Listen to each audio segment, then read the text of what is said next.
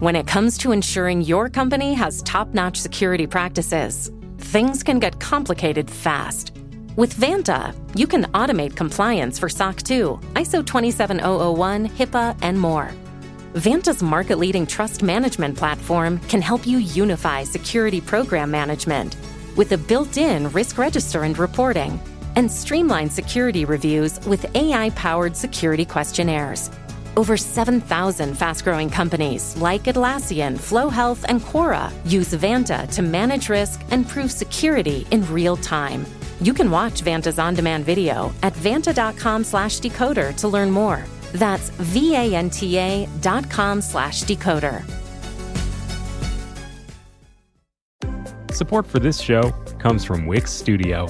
Designers and devs, you might be able to do your thing better on Wix Studio, a web platform with everything you need to deliver bespoke sites hyper efficiently. Design teams get a ton of smart features that can take the grind out of web creation without it costing per pixel control. Dev teams, you get a zero setup, developer first environment combined with an AI code assistant and your preferred IDE for rapid deployment. Search Wix Studio today to explore the full range of features.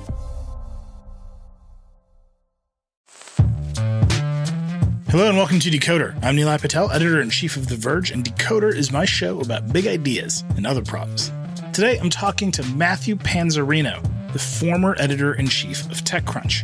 If you're a Decoder listener, I probably don't have to tell you that TechCrunch is a big deal. It is one of the most important trade publications in the world of tech and startups, and its annual Disrupt conference is where dozens of major companies have launched, and quite a few have failed.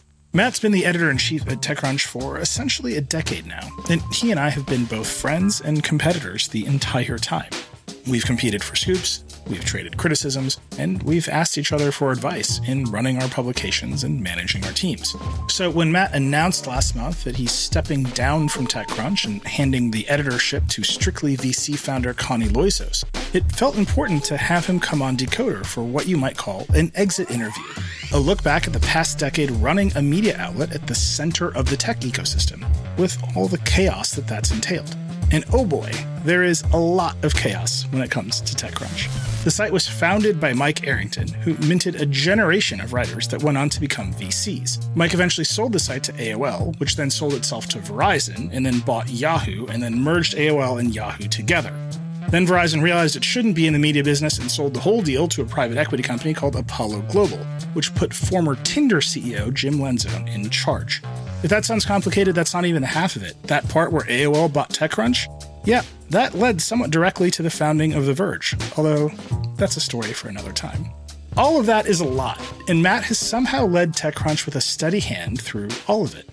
You'll hear us talk about how TechCrunch has grown from what was the singular extension of Mike Arrington to a much broader brand that remains indispensable to the startup community. Matt talks a lot about balancing TechCrunch's editorial responsibilities with the role it plays in that community, helping to promote up and coming companies and the ebb and flow of Silicon Valley's relationship with a site like TechCrunch. Of course, we also take time to talk about the future the media business has been beholden to social platforms and search engines, but it's facing a new existential threat from generative AI and the broader changes in people's media habits. Could Google's push to blend language models with search engines turn off the business model of digital media? What happens when everyone gets their news from TikTok? It's a good time to talk to someone about this stuff, especially someone who's about to walk away. Okay, Matthew Panzarino, the former editor of TechCrunch. Here we go.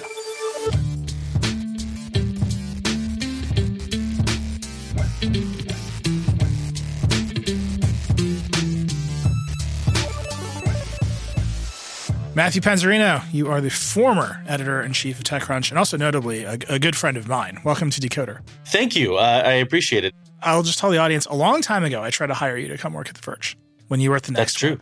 And we That's had long true. conversations about it. And you're like, mm, and then we discovered that it was because you were going to go to TechCrunch. And then you became the Right. editor of TechCrunch in I a did. tumultuous time in the post Michael Arrington era.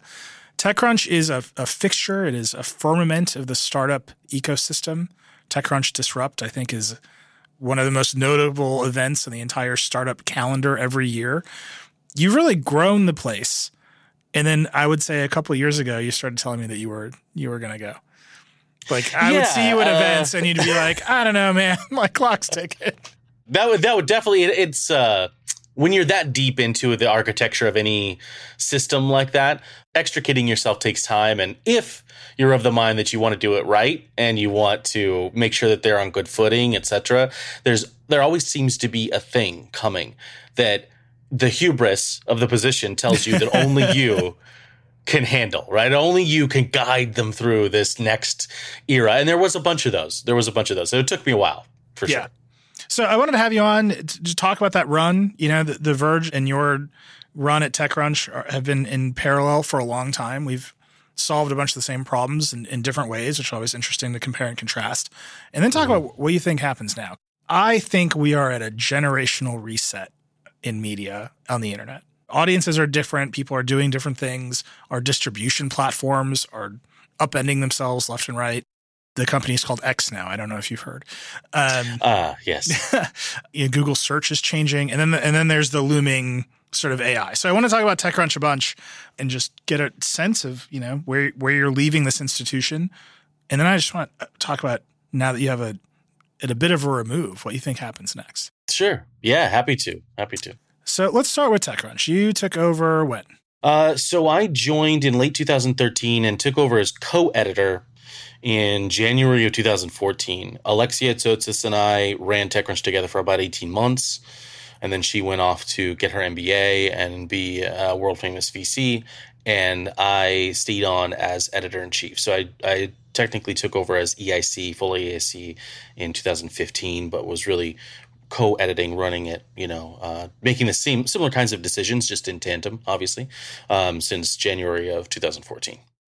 So we're closing in on a decade at the helm of TechCrunch in one way or another. Yeah, depending on how you slice the pie, it's been about 10 years since I joined, and then a couple of months shy of 10 years since I uh, became sort of uh, head of the pack there. Yeah. One of the most interesting things about the TechCrunch story, and actually it's interlocks with the Verge story in many ways. Michael Arrington obviously started TechCrunch. It was a ferocious independent publication for a long time. Then AOL bought it, and then there was some drama, and then Arrington left, and you you all took over. That drama is why a bunch of us left AOL and started The Verge. Um, Right. It's all tied up in there. It's a decade old. We don't have to rehash it, but that that's what happened. You took over in sort of the aftermath of all of this, right? Yeah. And the publication was geared around really one person or one set Mm-hmm. of attitudes. And now it is not that thing. Just tell me about that moment when you started moving it away from being about a person and more into a brand. I mean, I think it, it was an interesting time when I was re- being recruited to join there. Uh, there was definitely a lot of trepidation on my part because I'm not a drama driven person. I don't really consider myself or consider myself an advocate of thriving in chaos. You know, I like to help people to kind of like flourish in an environment that they feel comfortable so they can be creative. So I was a little bit leery of that coming from a place where while we were very scrappy at the next web, there was a team ethos you know that played out really well. We were, you know, fighting against the titans of the industry that we viewed, you know, in our small way. We, that's the way we viewed ourselves. You know, going into a, a place like TechCrunch, which already had its own momentum and reputation, and all of this stuff was happening already. It felt a little bit weird, kind of going into that because I was like, who am I, you know, to come into this and and kind of make a space for myself, and then, you know, eventually, of course, lead the place. And so the way I looked at it is. I wanted to try to retain a lot of the things that I felt that Mike had established that were really good. These deep ethos stuff like you know, why hire smart people and not let them do their thing? Why not lean into the expertise of these people who are strapping on their galoshes and kind of like wading out of the swamp of crazy new ideas and companies and technology? And so I try to keep that. I try to keep a lot of the the um, kind of anarchistic ethos around editorial choice and story selection. Um, I think there's a lot of value in those. And then the part that I focused on unplugging and and altering was exactly what you said. That like a, a large part of TechCrunch was built around being a vehicle for Mike, which is fine. I mean, he founded the thing; it was his thing. You know, he led it to what it was at that point, and all of that. But stepping in there, I viewed it as my responsibility and my job not to replace Mike with myself and say like, okay, cool. Now I'm the new center of the TechCrunch world and all of this. And instead, I a Mike's irreplaceable, very unique individual. B, I had all of these really great, smart people that had been kind of bleeding out for TechCrunch over these last few years and in and amongst the chaos. And my job, I felt, was to give them ownership over the things that were important at TechCrunch, which obviously, you know, raising their individual profiles is part of it, but disrupt certainly you know, giving them more on stage time, help having them pitch in on programming and own those like asks and interviews all the way to fruition. Um, you know, the stage went from like, hey, Mike does a lot of, you know, the bulk of the interviews and a couple other people guest star here and there to you saw all my people on stage, right? Or the most we could we could muster, or the most that we're willing. You know, some people just don't like the stage work, which is fine. Um, but that was the ethos, right? It was very simple, very straightforward. It wasn't there wasn't some Machiavellian thing behind it. Besides the fact that I knew we had a lot of really great talent, I wanted to make sure that they were able to see the fruits of their labors when it came time for disrupt or even editorial story selection. Um, you know, why not have these great people and and use them to their fullest? Simple philosophy. TechCrunch plays a really interesting role in the tech business ecosystem, particularly the startup ecosystem. It is in many ways the publication of record for startups. It's just the most important thing. A lot of coverage in TechCrunch is very trade publication-y. It here's some news that is happening in our industry. Mm-hmm. And then it also has disrupt, right? Where there's a competitive element and showing up on that stage and doing well is really important. How did you balance TechCrunch's role? Because that always felt very difficult, right? To do mm-hmm. kind of standalone journalism, but then also be so deeply enmeshed in the industry as one of its most important elements. Yeah, I mean, one of my one of my pithy sayings, which my writers will probably groan if they hear, hear listen to this podcast, which I don't advise they do. They've heard all this before, but the, one of my pithy sayings is that TechCrunch needs to stand close enough to the fire to feel the heat, but not close enough to be hypnotized by the flames. And like the difference between TechCrunch and a broader publication or a a very good, very well staffed, very astute bureau at a larger paper of record like the New York Times or you know Journal or whatever. I'm not singling anybody out, but like any one of those great chunks of tech writers that exist within a larger organization. The differential between us and them is that we very, very, very specifically wanted to be as fast and close to this stuff as possible without, of course, abandoning all reason, right? And skating that edge literally is our job right? Or is the job of TechCrunch, I should say. The idea that you would be able to suss out like nascent trends or new bits of technology that were being productized out of the ether out of like academic programs or out of you know new technological discoveries or remixes as we all know of you know traditional businesses that were enabled by you know you strap a database to a laundromat yeah. and you've got a business right and like whatever the form that took we knew that it was going to be happening like at the edges and and continued to be happening at the edges of things.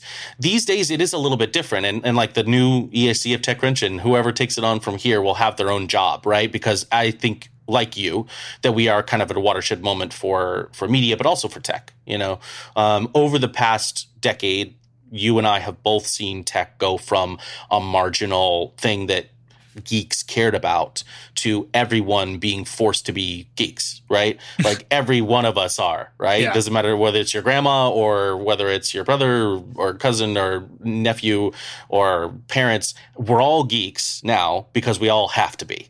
Because technology has invaded every aspect of our lives. And unless you're a Luddite or uh, a homesteader, and even then, all homesteaders are solar powered now, yeah, right? Yeah, right? Like technology's everywhere, right? And so you you have this shift where the spelunking is getting harder and weirder, right? It's really crazy. The speed of the loop between the time that something is nascent or weird or interesting and the time that it's everywhere is so quick. It's just so quick now. Like it used to be TechCrunch would know about a thing and then 18 months later everybody else would know, right? Mm-hmm. Um, and be like, oh yeah, you know, so and so's talking to me about it. I went to hackathon, or uh, you know, I, I, was milling about in in a a bar, and we were I was talking with some engineers, and they're like, oh, we heard of this, this new technology, you know, it's like or this new programming language called Ruby, and you know, uh, these guys are putting putting together a package to make it faster, like you know, and then 12 months later, oh, this is the first big company that has, you know, Ruby at its base. Now it's like you're lucky if you get a few weeks, right? It's like, oh, uh, ChatGPT is a thing. And we, we start covering them in 2000, uh, OpenAI in 2014 or 15, 16, you know, like you started covering them pretty early. And, um, definitely LLMs, like we were writing about those uh, definitely a decade ago yeah. for sure. And, and I'm sure you folks were too. But then it goes from zero to a hundred so so so quick now, right? So the job of TechCrunch has always been to find those nascent things, pull them out, tease them out, and talk about them earlier than everyone else. My byword for disrupt, as an example, like has always been like when we're doing programming, too soon. Like, how do we get people to talk about stuff that they're doing too soon? like founders without PR teams, you know, that are just coming to like chat about this thing that they're doing that they're super hype about. Um, you know, what are what are the things we can talk about that are too soon so that over the next year people have this reference point looking back and going, oh yeah, they were like, oh, they were on stage at Disrupt, or we can at least remind them, you know, through marketing. Uh, that, oh yeah, the, you know, we talked about these folks at Disrupt that kind of set the tone for this universe. In some ways, it's re- always reflective as well, right? Some of the big, bigger names that come to the stage it's going to be reflective in nature. Uh, you know, how did you get here? What, what's your big learnings from X, Y, Z? People like to hear that stuff. Uh, but then the bulk of the programming everywhere else besides that stage was about setting the tone for what is going to be happening over the next, you know, 12 to 18 months. We have to take a quick break, but when we come back, we'll dig into a big question. Who gets to tell your company's story?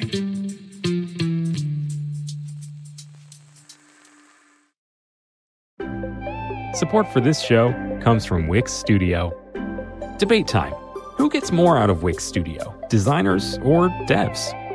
First off, if you don't know about Wix Studio, it's a web platform offering the flexibility agencies and enterprises need to deliver bespoke sites hyper efficiently. Now, back to the debate. Designers, you can create fully responsive websites, starting with a blank canvas or choose a template for any layout and tweak per pixel with your CSS. If no code's your thing, or you just like to move fast, there's also a ton of smart features, like native no code animations and responsive AI that adjusts every breakpoint.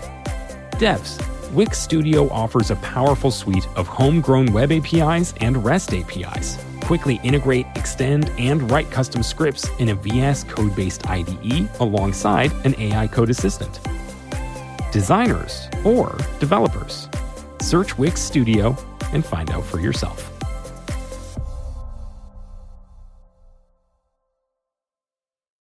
Support for this podcast comes from Hims. It can be challenging for men to speak about their health, and whether that's a fear of being vulnerable or just wanting to keep things private, there are just some things we would just rather keep to ourselves. Hims knows how you feel, which is why they're looking to provide you the help you need discreetly. Hims is a men's healthcare brand looking to provide simple and convenient access to science backed treatments for men. The entire process is 100% online, so you can get a new routine of improving your overall health in private. If prescribed, your medication ships directly to you for free and in discreet packaging. No waiting rooms and no pharmacy visits. So while it can be tough to deal with this part of your life, it doesn't mean you have to do it alone. Start your free online visit today at hims.com/decoder.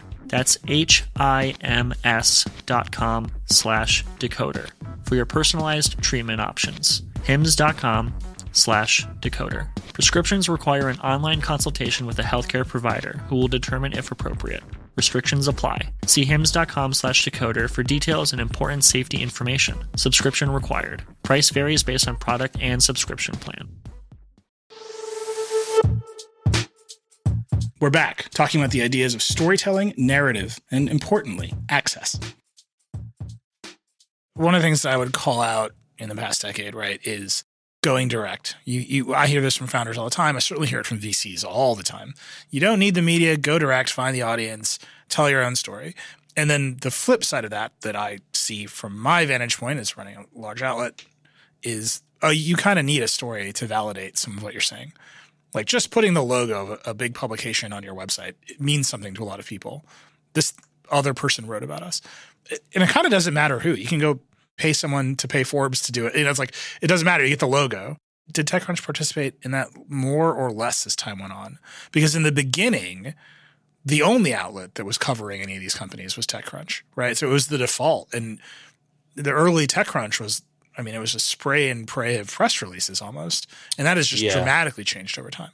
Yeah, it has. I mean, I, I think taste comes in, you know, to a lot of that. You have to just build your sense of taste over time as the fire hose got larger and larger. I mean, as much attention as was given TechCrunch in the early days, now that there are thousands of companies being founded every quarter, um, you know, all of those want coverage in TechCrunch. And this is not aggrandizement, right? This is not some sort of like patting ourselves on the back. It's like, it's literal. Like all of them want it. And, but I will say, it goes in waves.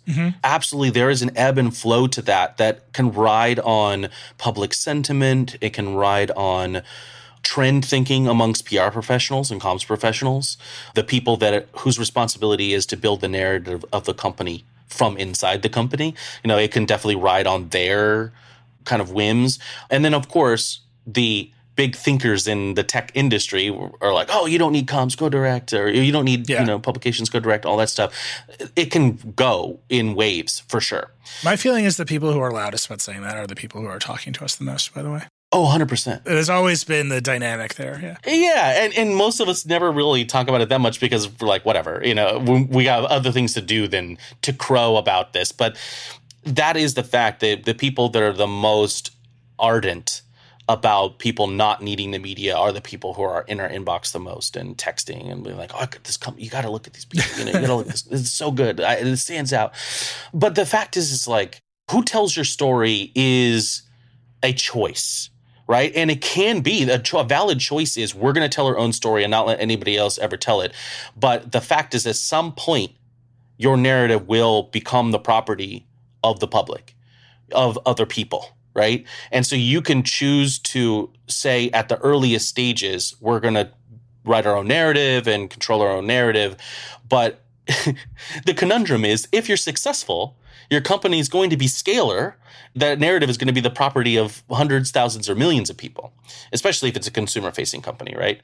It's an interesting choice that they go through to figure out like why they're why they're choosing not to talk to press or why they're choosing not to have somebody else tell their narrative. You have to be really sure of that. And I'm not saying it's right or wrong. I, I don't really care. We can talk to you now. We can talk to you later. We can write about you without your participation, which is fine. I mean, obviously we'll reach out. We'll talk to you and say, hey, you're not going to stop us from writing about you. You know. Um, so the participation part of it is 100% your choice, and we don't you know, there's never any feeling of like penalizing anybody for making that choice. Who cares? You know, like uh, I get it. The Times can do that, right? We don't need your participation. We're going to go and just Right. do a bunch of reporting. Uh, Every now and again, The Verge is pretentious enough to say we can do that. And I think that's often when we do our best work. Like, I fundamentally think access is poison. Uh, and I think a lot of our editorial ethos stems from that. We have a lot of access, but I think, you know, I, I tell this is just two editors in chief doing their own sayings Yeah. all the time. My saying to my staff is the less you need it, the more you get, right? Like mm-hmm. fundamentally, the less you need the access, the more it will be bestowed upon you because they, they want their side of the story told, basically. Mm-hmm. TechCrunch has a really unique role in this ecosystem. Do you think that that's been in balance? Do you think that you see it differently over time, or do you think it ebbs and flows and you have to correct it? Yeah, it's always dials, right? The mix of editorial content from like, oh, this is a funding story to this is a growth story to this is a, a story of something gone awry. Like those dials are always twiddleable, right? And you have to be. As an EIC, I think a lot of times, depending on the type of personality that you have as a person, right? Because you are just a person embodying a role, right? And the idea that you are able to set an editorial policy around the mixture of like access driven stories versus non or funding driven stories versus broader tech stories or whatever that you can set some sort of policy and let it ride for any amount of time is like hubris like it's crazy to think that you have to constantly have your hands on the dial right 24 7 you're looking at the mix of stories hitting the site, you're looking at the editorial calendar, and you're kind of balancing that out and saying like, okay, look, we need to we need to pull this back, right? And that's like I usually would would write uh, editorial note. Um, it, it varied. One a week was for a long time, and then it was like okay, one every couple of weeks because we have a lot of people who have been with TechCrunch a long time, and they don't need to hear from me that much. You know, it was kind of kind of wild. But you basically put out these memos and these notes and have just live discussions with your people that help you to tweak that mix and tweak that balance of like, okay, are we being too access driven on this? Are we not being proactive enough? You know, reaching out and and finding our own stories. You know, being sharks. You know, hunting your own food uh, versus being fed in your inbox by like, oh, here's the thing. There's like a thousand things in my inbox I could write. So why go out and find the thing that's hard to find, right? To write about, um, and that's just like an exhaustion thing sometimes. And like the best reporters can fall uh, victim to that, right? And be susceptible to that. But you know, I think the access thing is weird because everybody does want attention from TechCrunch because, like, we don't have the largest audience in the world, right? For sure. But our audience is extremely like high honey. It's it's like thick and you know sticky with all of the stuff that these folks want. It's the right audience. Yeah. Recruiting, additional funding, and early early adopters, right? Um, all of those things. And I think that valuable audience is the thing that draws people to us, but it is also like the danger, right? As a publication, you can be very easily seduced by this, like, oh, hey, if I feed this audience, like, you know, I can feed them anything, you know, they'll, they'll eat it because they believe us. But I think that's why, like, and we mentioned earlier, like ebbs and flows, like there were definitely periods of time where people were like, don't talk to TechCrunch, don't talk to any media or whatever, you know, and stories got a little bit thinner and harder to, to, to tease out because there was a lot of mandates about talking to media and all that stuff. But the fact is, like, people come around. The value of narrative is a weird one because I think almost anybody that you talk to will be willing to ascribe a lot of value to it. Oh yeah, narrative's super important. Oh yeah, storytelling, storytelling, right? That's the buzzword, right? Storytelling is super important to an early company or any company. Um, however, when it comes time to like fund media yep. or like invest in media or understand that the expense of media is almost wholly people. Like if you look at the p&l of a media organization the top line expense is always people right? Unless you're doing something funky right? And, we're going to get to the ai conversation very soon. Don't worry about it. Like i'll give you an, the example the external example would be definitely a big trend towards hey we need to own the narrative because the mainstream media is just not getting how transformative tech is and they just don't get it right? They don't get us and they don't get our world whatever. Techcrunch has always dodged that a little bit because we do put in the effort to get to the white paper and we write a lot about apis and like understanding that stuff and and they know that we grok that. But we have not been wholly immune right? We've kind of been swept into the same bucket many times over the years of like the media that just doesn't get it, right? Like that kind of universe.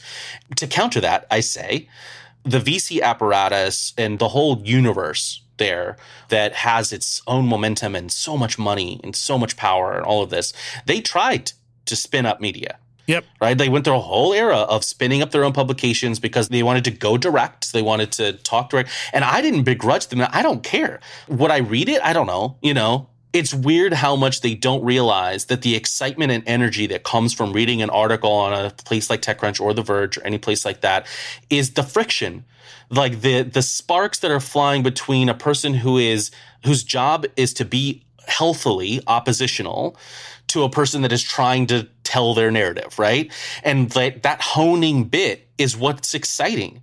It's like, you know, you mentioned Disrupt, like the battlefield is exciting because it's actually real. Like we pick these companies and then throw them to the wolves and we tell the investors, you can ask anything you want. Like you, there's no glad handing. There's no like. This is not a pantomime. It's probably one of the last real startup competitions on the planet. a lot of the other ones are just really, really entertainment based, right? That kind of thing happens with stories on the pages of Verge, TechCrunch, Times, other places like that, that that's what brings the excitement. When you're reading the story, you're like, what's going to happen next? Like what, you know, what did they tease out of them, right? That they didn't want to say or weren't ready to say, but they're like, fuck it, I'm going to say it. I believe it, you know, like what truth did you draw out of them? And it's not about a gotcha. It's about like having a honing edge to pull out the truth. This is, you and I both know, editing, right? Yeah. Like this is the editorial process, right? And like that's what a lot of these places lacked is like they viewed editing as a job as like putting things in the right package. But when in fact editing is all about taste and curating, like a curatorial uh, force. Yeah. Um, you know, Steve Jobs as editor type thing, if you want to go there, right? Like, and that's that I think is the important bit that I think a lot of these places miss. They viewed the media as the easy part and the money is the hard part, when in fact many times it's the other way around. Like, you know, any media company can succeed if you apply money in the appropriate way. Unfortunately, most people don't want to hear that the appropriate way is a lot of people, like a lot Yeah. of really good people, you know, like that's what drives media. So, My friend Casey Newton is fond of saying that anybody can get traffic and it is impossible to build an audience. And that's the hmm. thing, right? The taste you are describing requires you to have a point of view and stay focused on it instead of doing what people want to hear. Uh, And there's a lot of wreckage in the ravine over the past decade in media, right? Like you and I have lived through maybe too much, like maybe too many changes. TechCrunch is right. You've done a few things that are different. You launched a paid tier with Extra Crunch. And I remember talking to you about it at launch. That the idea there was there was a need in the market for informations for people building startups. I think you told me that um, uh, the the first product that clicked for you was reviews of like office furniture companies because there was just none of this information out in the world. That that was Genesis. Where has Extra Crunch landed now? is now rebranded as TechCrunch Plus. We got Oh, to get our, our branding. No, no, it's totally fine. That branding itself tells a story, right? Because I think initially we viewed this as like extra TechCrunch, right? Like that was the thing, it's like extra crunch.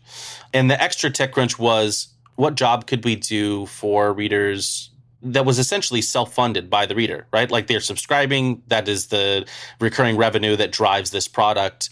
And eventually we want it to grow, obviously, to be more. TechCrunch Plus these days is a mixture of analysis of industries that we view as kind of important and, and compelling and pivotal at the moment. Um, we do have some reporters writing about venture specific stuff there as well, because you know, TechCrunch is sort of like the ultimate navel gazing, you know, publication. Right, like we we our whole job is to go inwards more, right? Uh, and so they're a little bit about the architecture of, of venture, but then also um, important industries like you know climate tech and sustainability and and that sort of thing. But the content that does the best on TechCrunch Plus is still operational advice stuff. It's like we we you know either interview and do our taste thing or bring in experts to write about operational stuff because if you want to drill back to the earliest days of us discussing this from the editorial side, you know, the business side, of course, very straightforward. Like we need recurring revenue. How do we generate that, right? And my job was like, okay, how do we do that, but like actually make a good product for the for our readers, right? You know, not just sell them on something that's worthless. The whole original conversation was there are a ton of startups, a ton of founders that are outside of the normal Stanford to Sand Hill Road ecosystem. How do we unlock the expertise and individual knowledge and you know really nitty gritty grindy stuff for them with a- small relatively speaking subscription fee that can give them so much more information about the way this world works even if they live in ohio or india or wherever else they can like unlock the knowledge that it takes to build companies and scale companies and, and do this with a relatively small investment without having access to the networks that drive a lot of this information. It's like if you get funded by A16Z, they're going to provide you with all of the growth experts you need. They're going to get you probably your first customers. You know, YC's uh, companies, their first thousand customers usually are other YC companies, right? Yeah. Like, and, and that's not a bad thing, right? It's that's a great benefit for being a YC company. I don't know if those are how the churn is on that, but at the very least, you've got action in in your network and your building and all of that. But what about all the people outside of those networks? As big as YC's got, it can't fund everybody and it can't bring everybody into its network, nor does it choose to. So, how do you give access to that information to everyone? Our ambitions for that product and for other things that we launched over the years were uh, just to be frank, like severely curtailed by the fact that the various owners of TechCrunch over the years didn't really want to invest in it in Yeah. the ways that we wanted to. They wanted to invest it in, in weird, trendy ways, which you and I both have seen all of those trends come and go. I would say what Um, you and, I talk about know, the most over time is fighting off the weird trendy shit. Yeah, and you know it's it's a funny thing because when you have a bit of leverage and a bit of you know clout uh, and are able to exercise your your leverage to fight off bad ideas and all of that stuff, it's gratifying, but it's also exhausting. Yep. Right? It becomes like a good portion of the job. And I am just to be really clear, like the current owners of of TechCrunch are actually really smart and understand the value of it. The CEO Jim Lanzone not only has led a couple of really big media turnarounds, but also launched his company at disrupt uh, so he knows exactly the value of you know what tc has for the industry but i'm definitely commenting on previous first of all they haven't really been around long enough you know to to screw anything up uh, but i don't think they are you know i think they view this as a growth opportunity for tc and i it's one of the reasons why i'm so happy to be like in this moment stepping away because yeah. it's like okay finally like people that get it right because there were a lot of previous owners of this and honestly nobody was malicious I have to say this. It was never like any weird cackling villain above us in the corporate architecture of like AOL or Oath or Verizon or whatever that was like, finally we get to mess with TechCrunch. It was, it never felt like that. It was 100% the malaise of big corp yeah. stuff. When I worked at AOL, the phrase that we always used was uh, Steve Jobs quote. It was the bozo explosion right? yeah. It was just a lot yeah. of people who had an yeah. idea and they could glue it to our thing without any understanding right. of our thing. And we'd be like, no, just because it's a big audience doesn't mean they're just going to do whatever thing that you think is going to happen here. And That's that will right. actually, over time, dilute the brand and remove the audience, which I feel very comfortable making fun of AOL because I haven't worked there a long time. But over time, that is what happened to almost every AOL property save TechCrunch. Yeah. And and you know though, I think one of the only reasons it didn't happen to us is because we were willing to sort of leverage their fear, I guess is the word. And I don't mean fear in some sort of weird way. It's like a godly fear. They're like, "Ah, you know, like what will they write about us? Like, what will they say about us if we make them do this, right? And we, I was happy to utilize that, right? Um, it's not like it had any like really hateful relationships, and honestly, everybody was. I like, I liked Tim Armstrong. I, yeah, I think he's a great salesman and, and a really smart guy, and like I liked a lot of the people, but the architectures around those things, remember, were being like pushed and pulled by these billion dollar flips, you know, yep. these acquisitions by much larger corporations, to which TechCrunch was essentially like a, a, drop of sweat rolling off the back of an animal, right? They were like, what is this thing, you know? And, but at the same time, the brand halo was super strong. And so there was the temptation to be the person who like did the big thing with TechCrunch. And by this I mean the people above us, right? And you know, I had good partners over the years, thankfully, in in our business side. You know, we were able to fend off a lot of that with a lot of very long memos, uh, maybe some threats, maybe some, you know, like very, very polite, very straightforward threats. But like it is honestly a, uh, it's a miracle that it exists the way it does now. And I 100% credit that to, well, I will take look, some small credit in that I was happy to spend the sweat and blood that it took to protect it over time. That was fine by me, right? Like that labor I viewed as part of the job. It absolutely did limit, I think, the fun bits for me. You know, like I would have do- loved to have done a lot more, launched a lot more. Like there's so many things I wanted to launch and do and create and, you know, help this team do. But I understood that my role, if I didn't do it, nobody was going to do it. Like if I didn't do it, if I said yes, they would have just rolled rolled right over the rest of it, right? Um, and I think that's and you know people would have left whatever. I'm not saying people would have just said, "Yo, okay, yeah, whatever," but it would have ruined the thing that existed. Yeah. And so I was willing to sort of put in that sweat. But the regrets that I do have are all the things we could have done you know that that's the regret you know but it was only able to do it really really really because we have a long an unusually long tenured team you know, a lot of people had been there eight years, 10 years, 12 years, like, which is crazy in media, completely unheard of. You know, I mean, not completely, but you know what I mean. It's rare. Yeah. The average is 18 months, right? Exactly. So, and that was, that meant continuity like continuity of understanding what TC was, what it is, what its role is, the balance, as you mentioned before, between like getting snowblown by all these, you know, uh, smart, young, uh, brazen people building technology, and also yet saying, but we retain optimism. You know that some of this stuff is going to be really cool and clever and world changing in a, in a positive way. And so skepticism not cynicism you know taking that through you know pulling that through line all the way through the the the years, the t- eight to ten years of service. Like right now, the senior leadership of TechCrunch that I'm leaving behind uh, at the top has like 100 years of TechCrunch experience. It's pretty crazy, right? Like it's it's a lot of of tenure there and I think that's what maintains the culture. Right? So you it, cannot write a handbook to yeah. like, you know, make that culture stick.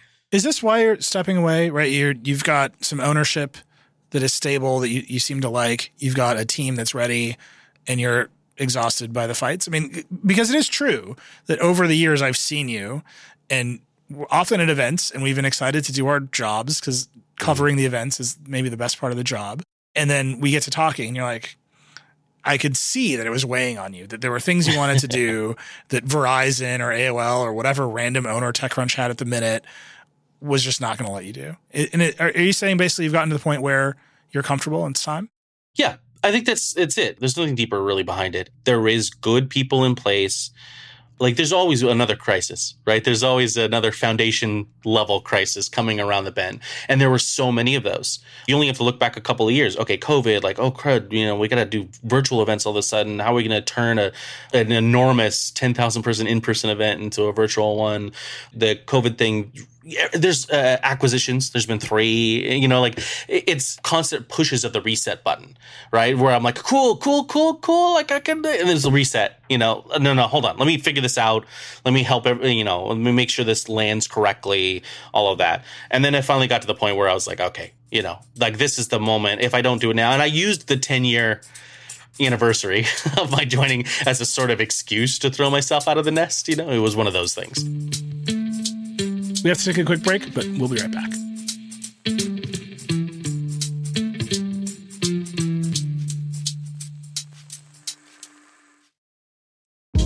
Hey, this is Scott Galloway, author, professor, entrepreneur, and most importantly, host of the Prop G podcast. We got a special series running on right now called The Future of Work, where I answer all your questions on surprise, the future of work. Questions including what are we missing when we work remotely, or how do we handle work life balance when a major opportunity comes knocking? From the provocative to the technical, we're offering insights you won't want to miss. So tune in to the future of work, a Prop G Pod special sponsored by Canva. You can find it on the Prop G Pod wherever you get your podcasts.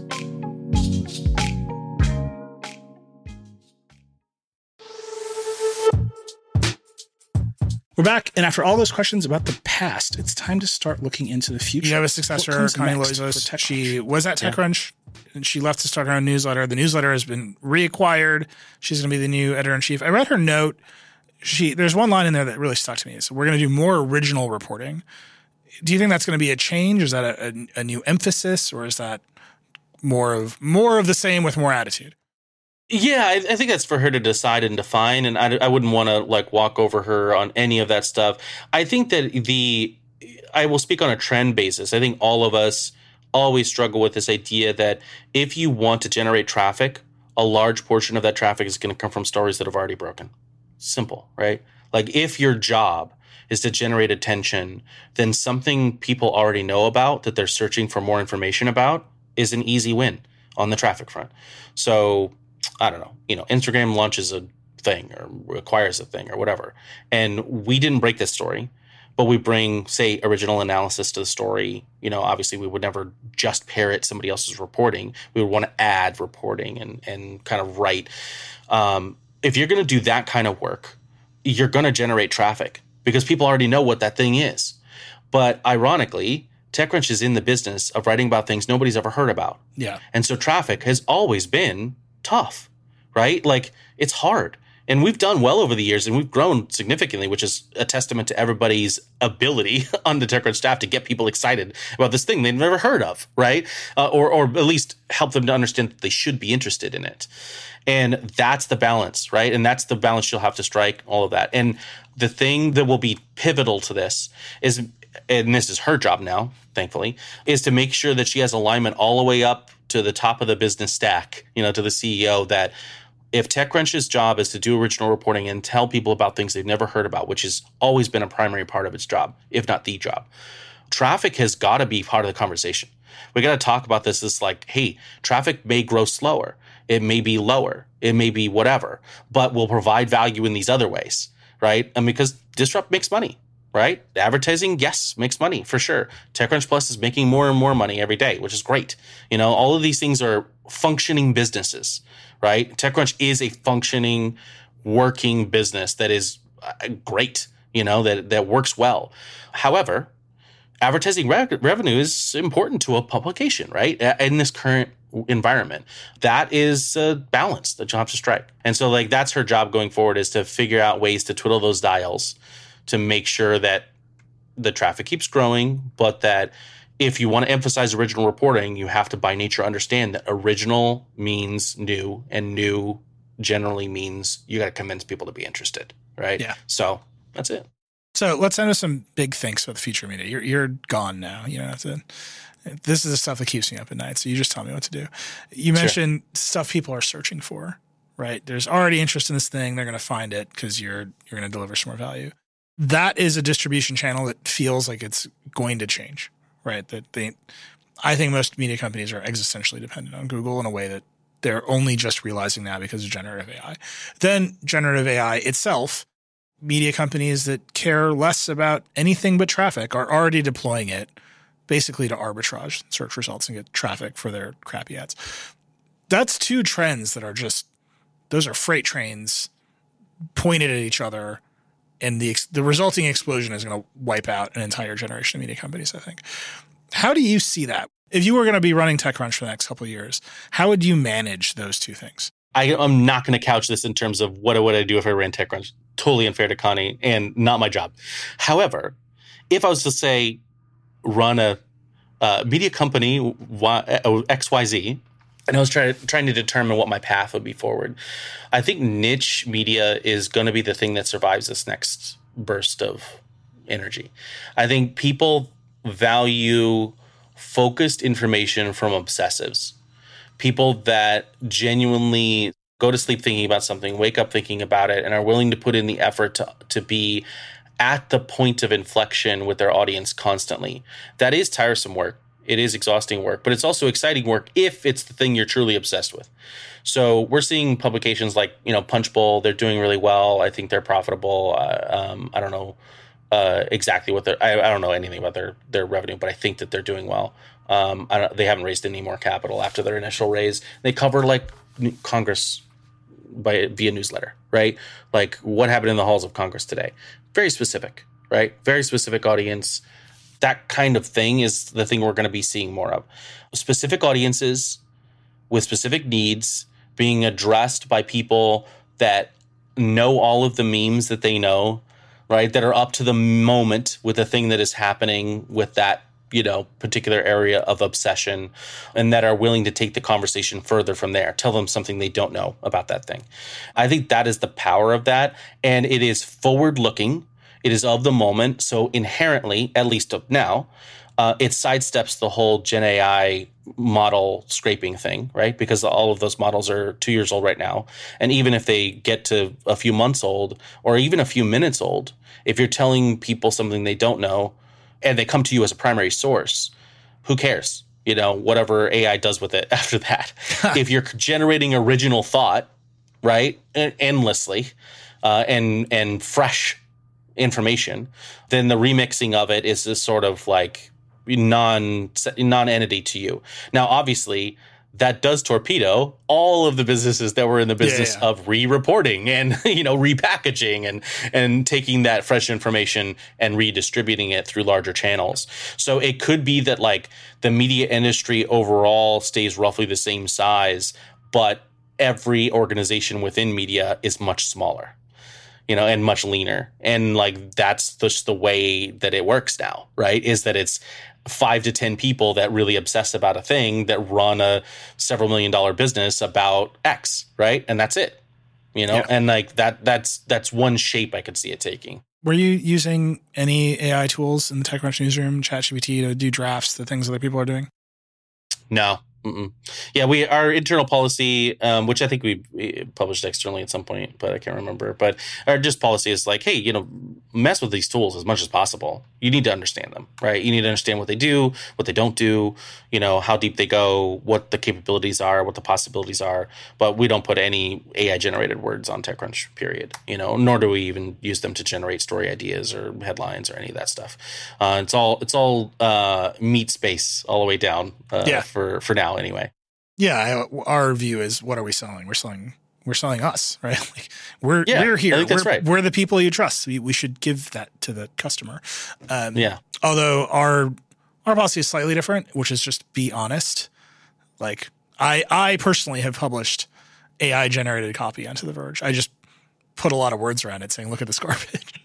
I can't, Yeah, get, yeah, I, yeah. I can't get anybody to be outraged about it. It's driving me crazy. Yeah. It would go bonkers if people were more outraged about it. But it hasn't yeah, I mean, we've definitely put some stuff out there, but obviously clearly labeled and and and really specifically about like this is what we're writing about, you know.